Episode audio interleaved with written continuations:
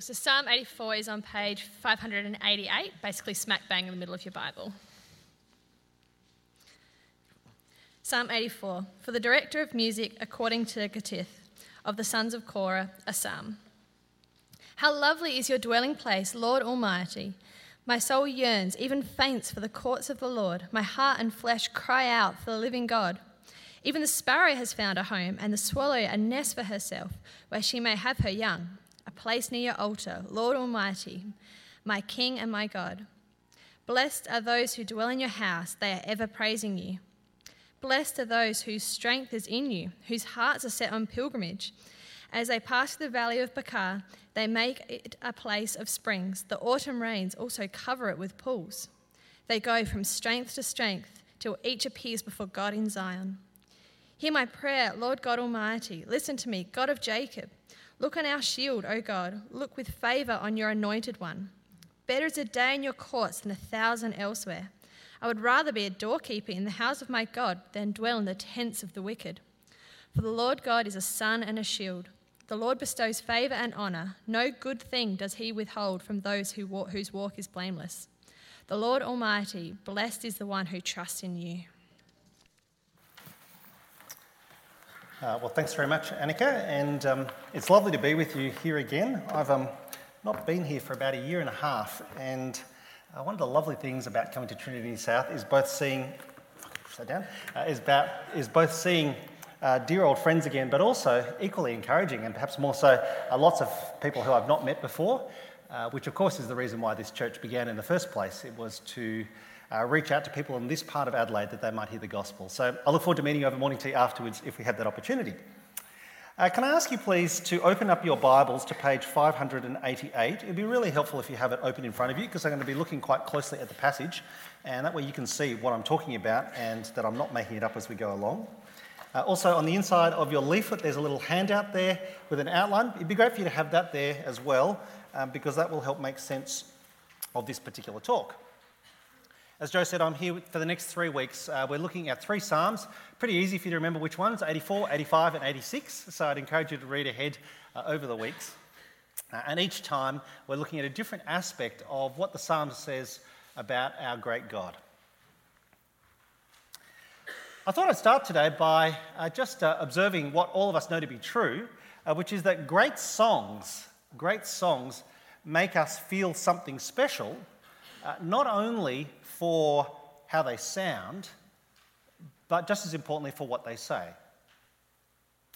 Uh, so, what makes Psalm 84, which is a song, you'll see there at the top uh, of the psalm, it's a song of the sons of Korah. Uh, what makes it so magnificent? Uh, that's what we're thinking about this morning. Uh, the answer will be uh, because of how it describes our great God. Uh, the key to the Psalms, as it says at the top of your outline, I think, is uh, to see first and foremost what they say about God, uh, not what they teach us about ourselves. I have a couple of reasons for saying that. Uh, one is that uh, it can be tempting at times when you read the Old Testament in particular to fall into the trap of moralism, that is, to try to repeat what they did in the Old Testament today. Um, there's a number of problems with that, of course. most basically, this is a psalm all about getting to Jerusalem. So I'm assuming that none of us here are planning to book plane tickets after this talk, which means that as Christians, we need to think how something written a long time ago still applies to us today. The other reason, of course, why the Psalms first and foremost describe what God is like, not our response first and foremost, uh, is because that enables us then to, point, to be pointed towards Jesus. Uh, Jesus, who is the fullest and most complete revelation and description of what our God is like. And so, if you look at the handout, the way in which I'm going to handle this talk, and in fact, each of the three talks in this series, is in a series of stages. Firstly, what Psalm 84 says about God. Uh, secondly, how Psalm 84 points us towards Jesus. And then, thirdly, and only finally, uh, how that might apply to us today. Okay, three parts to the talk. Here we go. Point one what Psalm 84 says about God. Uh, the psalm is set uh, in Old Testament Israel hundreds of years before Christ. Uh, we're not sure of the exact date, although it appears that Solomon's temple is still in operation. And the way in which the song itself is broken down is into three even Now, we would say today verses, but that'll confuse with verse number, so let me call them stanzas. Three even stanzas uh, that describe what God is like. Each of those stanzas uses the word blessed, the word blessed, uh, which I think is meant to describe what it means to be in relationship with God uh, and what God is like. And hence the title for today's talk, uh, The God Who Blesses. Let me say something about each of those stanzas in turn. Firstly, verses 1 through 4, how good it would be to be with God. How good it would be to be with God. Let me read verses 1 through 4 again. How lovely is your dwelling place, Lord Almighty! My soul yearns, even faints, for the courts of the Lord. My heart and my flesh cry out for the living God. Even the sparrow has found a home, and the swallow a nest for herself, where she may have her young, a place near your altar, Lord Almighty, my King and my God. Blessed are those who dwell in your house, they are ever praising you. Okay, the first stanza vividly describes the songwriters, the sons of Korah, their songwriters' great desire. My soul yearns, it even faints with longing to be with God, to be in his courts, in his house, that is, in the temple. Why? Why are they so keen to be in God's house? Well, it's not because the temple was magnificent. Uh, although it was. It's one of the ancient wonders of the world. But the reason why the songwriters want to be in God's house is because that's as close as you can get to being with God as you can be on this earth. There's a reference there in verse 3 to the altar. Uh, the altar is the place where God is said to dwell amongst his people. And the picture there in verse 3 is that if the smallest and most insignificant of birds, a sparrow, a swallow can come into God's presence, then so can we. No wonder then the sons of Korah long to go there. And if they're allowed to go into God's temple and moreover stay there, remain there, dwell there, live there, you'd call them blessed. And in fact, they would ever be praising God. Point one how good it would be to be with God. Well, point two then from the psalm the excitement and anticipation of being with God is infectious and contagious. The excitement and anticipation of being with God is infectious and contagious. Verses 5 through 8. Read this with me. Verse 5 Blessed are those whose strength is in you, whose hearts are set on pilgrimage. As they pass through the valley of Baca, they make it a place of springs. The autumn rains also cover it with pools. They go from strength to strength till each appears before God in Zion. Hear my prayer, Lord God Almighty. Listen to me, God of Jacob. A little surprised then that the picture which stanza 2 paints is of those who are making their way towards God's house. And the picture that describes them, verse 5, is of pilgrims. Pilgrims uh, who are almost giddy, almost breathless with excitement and anticipation. It says they draw nearer, verse 7, we're told, they go from strength to strength. And their eagerness is infectious and contagious. Uh, verse 6 in particular uses uh, the image of a dry and barren place. Now, if you look there, verse 6 talks about them passing through the valley of Baca. Uh, we don't actually know what that is, although it doesn't sound particularly hospitable, does it? The valley of Baca. Uh, maybe like Death Valley. I've never been there, but it doesn't sound like a particularly nice place to go to. Uh, but the picture is that as they pass through the valley of Baca, it's suddenly drenched in cool, soaking rains. Uh, every now and then, every few years, Lake Eyre in the middle of our country fills up again. Uh, most of the time, of course, it's just a desert, but every now and then fills up. And I've never been, I know some of us have, but I've seen the pictures where there's just teeming with life, with flora and fauna. That's as if it's come from nowhere just to be there. The image that's been described to here is of how God's blessing, if it falls on you, in fact, it overflows to others. And so, as the pilgrims draw nearer, everyone gets excited. Everything seems better. Everyone feels better as they come nearer to God. Here's an image that might work for you. Uh, it's like, I think, when you hear a when you, when you have a visitor from, the inter, from interstate come down to Adelaide uh, at the end of winter, and you say to them, It's like you brought the sun with you. That's the picture going on, I think, here, of that infectious, contagious enthusiasm as the pilgrims draw nearer to the house of God. And so we come then to the last stanza Nothing matters more than being with our God. Verses 9 through 12. Let me read this last part of Psalm 84.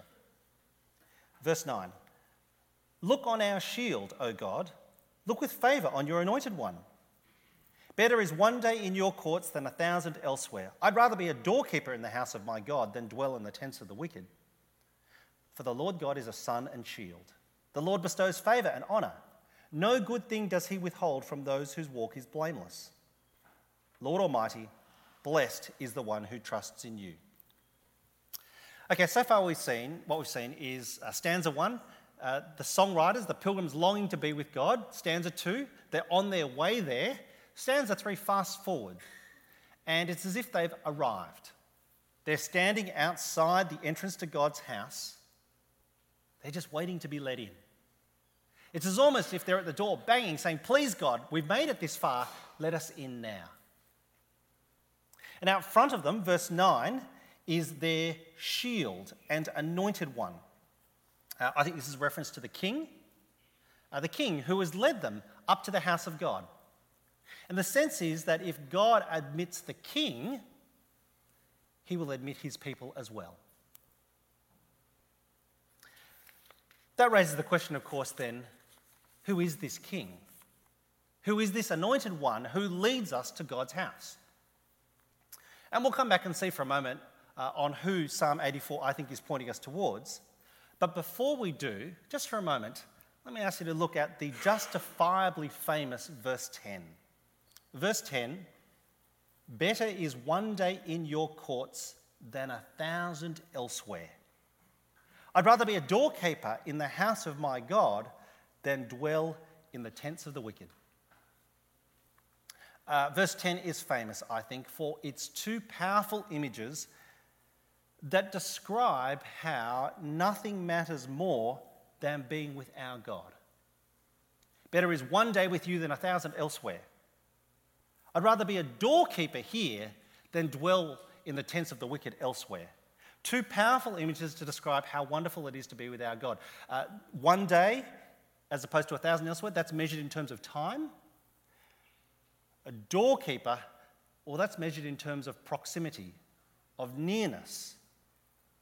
You cannot get any closer to God than to be right there at his front door. So, my question for you is which of those two images most resonates with you?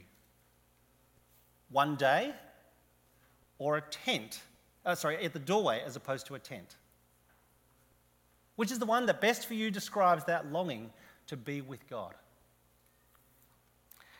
Uh, for me, I think it's the image of time.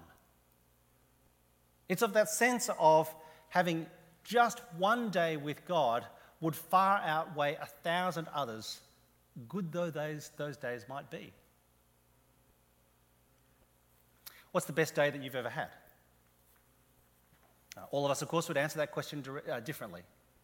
For some of us, perhaps it's a wedding day, maybe the birth of a child. Maybe the best day you've ever had is a reunion with a long lost friend or an estranged relative. Maybe the best day for you is finally winning a competition after seasons of trying. Maybe the best day for you was the day you got a job, or perhaps left a job. Maybe the best day was that day in which, for the first time, you finally felt the extent and the horror and the magnitude of your sin. And you realize there was nothing you could do to take it away. And in that exact same moment, understood that our only hope is that God, in His grace and mercy, has done something about it for us. What day would it be for you? Because what the Psalms, psalmists are saying here, the sons of Korah, is that a single day with God, a single day with God, that opportunity to talk with Him, to listen to Him, to be with Him, to share a meal with Him, a single day with God would be better than a thousand any other days, no matter how good they might be. No wonder then, I think, the sons of Korah finished Psalm 84 with three extravagant descriptions of God's goodness. Uh, you see them there in verse 11. Three ways in which God's goodness is described. Uh, firstly, he's the sun and a shield. Uh, the shield here, I think, conveys the sense of God being a protector or a defender, uh, whereas the sun, God being described as the sun, S U N, uh, is not just of a protector of life, but of the giver of life. The ancients understood that all life came from the sun itself. Uh, secondly, this is a God who bestows favour and honour. A God who bestows favour and honour. It is true, our God is just. And we long to see justice done.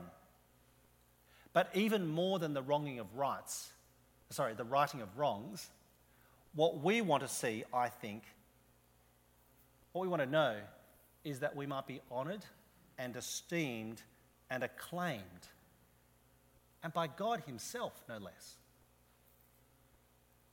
And thirdly, no good thing does He withhold from those whose walk is blameless. No good thing does He withhold from those whose walk is blameless. Now, let me just uh, make a comment about that word blameless there. Uh, the word blameless doesn't mean sinless. Uh, if it meant sinless, of course, none could ever be admitted. But rather, blameless means to be full of integrity, or to be beyond reproach. Uh, in the end, the way in which we come into God's presence is not because we have any right to demand it.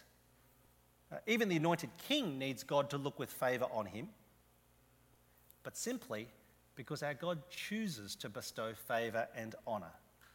For his goodness is abundant and overflowing. Verse 11 no good thing does he withhold. Okay, so there's Psalm 84. In summary, what does it tell us about God? It says that He is wonderful and that being with Him is glorious, magnificent, delightful. And it says that He welcomes us in when we come asking, trusting in His mercy. Okay, there's Psalm 84. Uh, let me move secondly then to how Psalm 84 points us towards Jesus before we come back and make a comment about what it has to say to us today. Uh, how does Psalm 84 point us towards Jesus? Uh, well, remember the problem with which I started, and that is how we read the Old Testament uh, in such a way that we're not trying to repeat what they did because clearly we can't.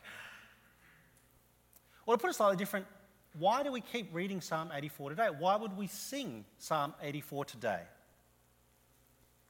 Assuming that we're not Zionists, are committed to the restoration of Jerusalem with her magnificent temple, what does it say to us who are Christians, who live this side of the Lord Jesus? Well, a couple of things to say. Uh, firstly, the reason why we don't try to repeat uh, Psalm 84 in its original sense, the reason why we don't try and rebuild the temple, is because the rest of the Old Testament story makes it clear that, in fact, uh, God is no longer there. Though he was for a time, that was the place where he said he dwelt amongst his people. By the end of Ezekiel, we discover that the glory has departed and it doesn't return.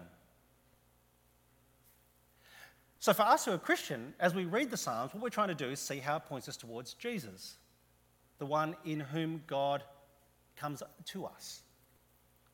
And there's two simple ways, I think, amongst many, in which we see Psalm 84 pointing us towards Jesus. Uh, there's a couple of Bible references there which um, haven't been printed, so I'll get you to look them up with me. Uh, John 1, verse 14, this is on page 1062. 1062, John 1, verse 14. Firstly, one of the ways in which we see Psalm 84 pointing us towards God is that Jesus is God in the flesh. Jesus is God amongst us. And so, John 1, verse 14, page 1062, the Word became flesh and made his dwelling amongst us. We don't go looking for a temple anymore. The way in which we see God amongst us is that we come to the Lord Jesus. I think more directly uh, to Psalm 84, we see that Jesus is the one who opens the way for us to come to God. He opens a new and living way for us to be with God, and the way in which he does so is by his own blood. This is the second passage there, Hebrews 10. I'll get you to flip forward to page 1211. 1211. This is in Hebrews chapter 10.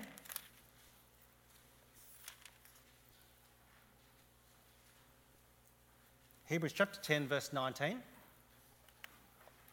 Therefore, brothers and sisters, since we have confidence to enter the most holy place by the blood of Jesus, by a new and living way opened for us through the curtain, that is his body, and since we have a great priest over the house of God, let us draw near to God with a sincere heart and with full assurance that faith brings, having our hearts sprinkled to cleanse us from a guilty conscience and having our bodies washed with pure water.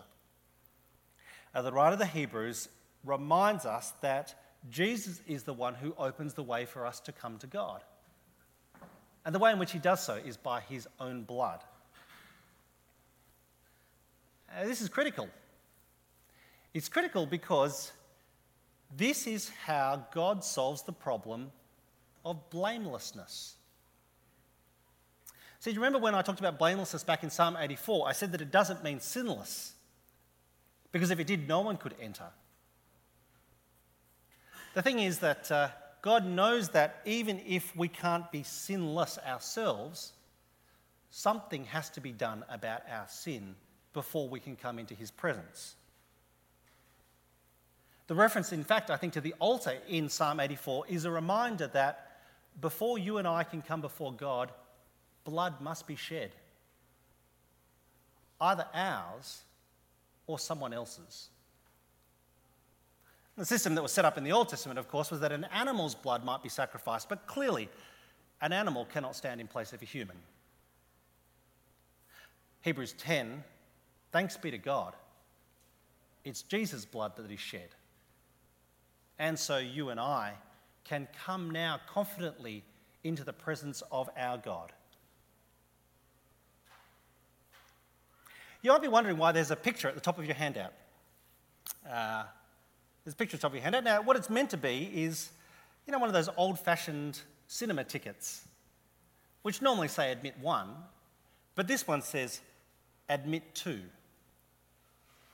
Because I think the image that Hebrews 10 has, and this is one that I want to have ringing in your mind as you go from here today, uh, the image that Hebrews 10 describes is of Jesus who's gotten to the front of the queue.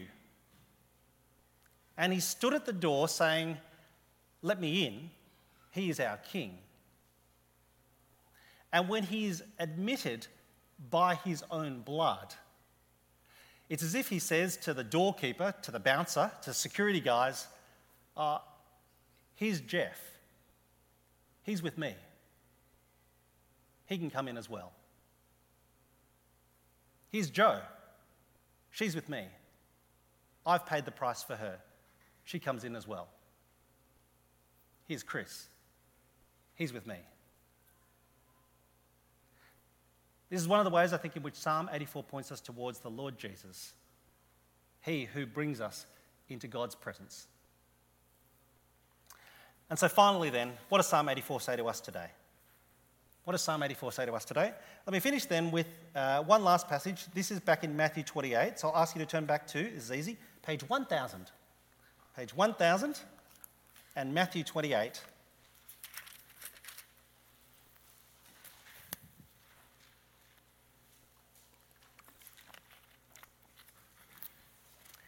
Let me finish with a final reflection.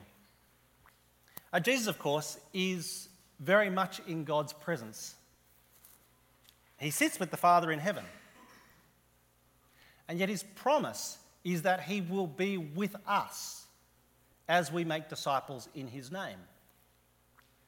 So, Matthew 28, verse 16. The eleven disciples went to Galilee, to the mountain where Jesus had told them to go. When they saw him, they worshipped him, but some doubted. So Jesus came to them and said, All authority in heaven and on earth has been given to me. Therefore, go and make disciples of all nations baptizing them in the name of the Father and of the Son and of the Holy Spirit, and teaching them to obey everything I've commanded you. and surely I am with you always to the very end of the age. Uh, Christians know this passage well. We love it dearly. It's a favourite of missionary sending organisations, of course. It talks about making disciples, and that's a good thing for us to be reminded of. But often I think we finish before the very last verse. Surely I am with you always to the very ends of the age. Jesus' promise is that he is still with us now as we make disciples in his name. He is with us not in person, but by his Spirit. And the great encouragement and hope of Matthew 28 is that if Jesus is with us by his Spirit, then he is with us wherever we go, even here, even now. Jesus is not just with a handful of first century Palestinian Jews, which is what is described in the New Testament for 30 odd years. That's only a handful of people got to see him, to be with him. Most didn't even understand what he was about. But now, Jesus is with Christians everywhere, across time and space. And he is with them as they make disciples. Which, of course, means that Jesus is with us not just when we gather together on a Sunday for a worship service. He is in a particular kind of way, I take it. But Jesus being with us here today, that's so inadequate. That's so incomplete. He is with us always. And I think that reminds us of how much better off you and I are than the sons of Korah, who could only dream even of being in his presence for a day. Uh, that's the reason, of course, why one of Jesus' most well known names is Emmanuel, which means God with us. He is with us wherever we go. Uh, which, when you think about what's happened for Jesus, he's just he's, he's about to ascend to heaven, and he's leaving behind the disciples to carry on his mission of making more disciples. So, what greater encouragement do they need than to be reminded that even though Jesus is in heaven, by his Spirit, he is still with them as they go out to make disciples in his name, on his behalf, for his glory? Uh, so, here's the so what for us, uh, for the members here of Trinity Inner South. Uh, I understand that uh, in the next few months, uh, you're going to send out somewhere between 80 and 100 people from this church to start a new church. And for those who are going, my guess is that there's a mixture of both excitement and abject fear and terror about what might happen.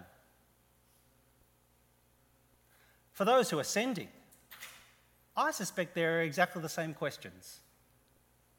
What will happen when those who I've grown to, to know and love, who I've shared life with, broken bread with, they're not here gathered with us each Sunday. What will happen to us? Jesus is with us always as we make disciples in his name. And so, whether you're excited or terrified, the encouragement from Psalm 84, sung today in Jesus' voice is that as we make disciples in his name, surely he is with us to the very end of the age. Let me pray. Heavenly Father, we thank you that in your kindness and mercy, you have sent your Son to atone for our sins and to be with us each day. Uh, we pray that strengthened if, with that confidence, uh, we might be equipped to do the good works that you prepared for us in advance to do. Amen.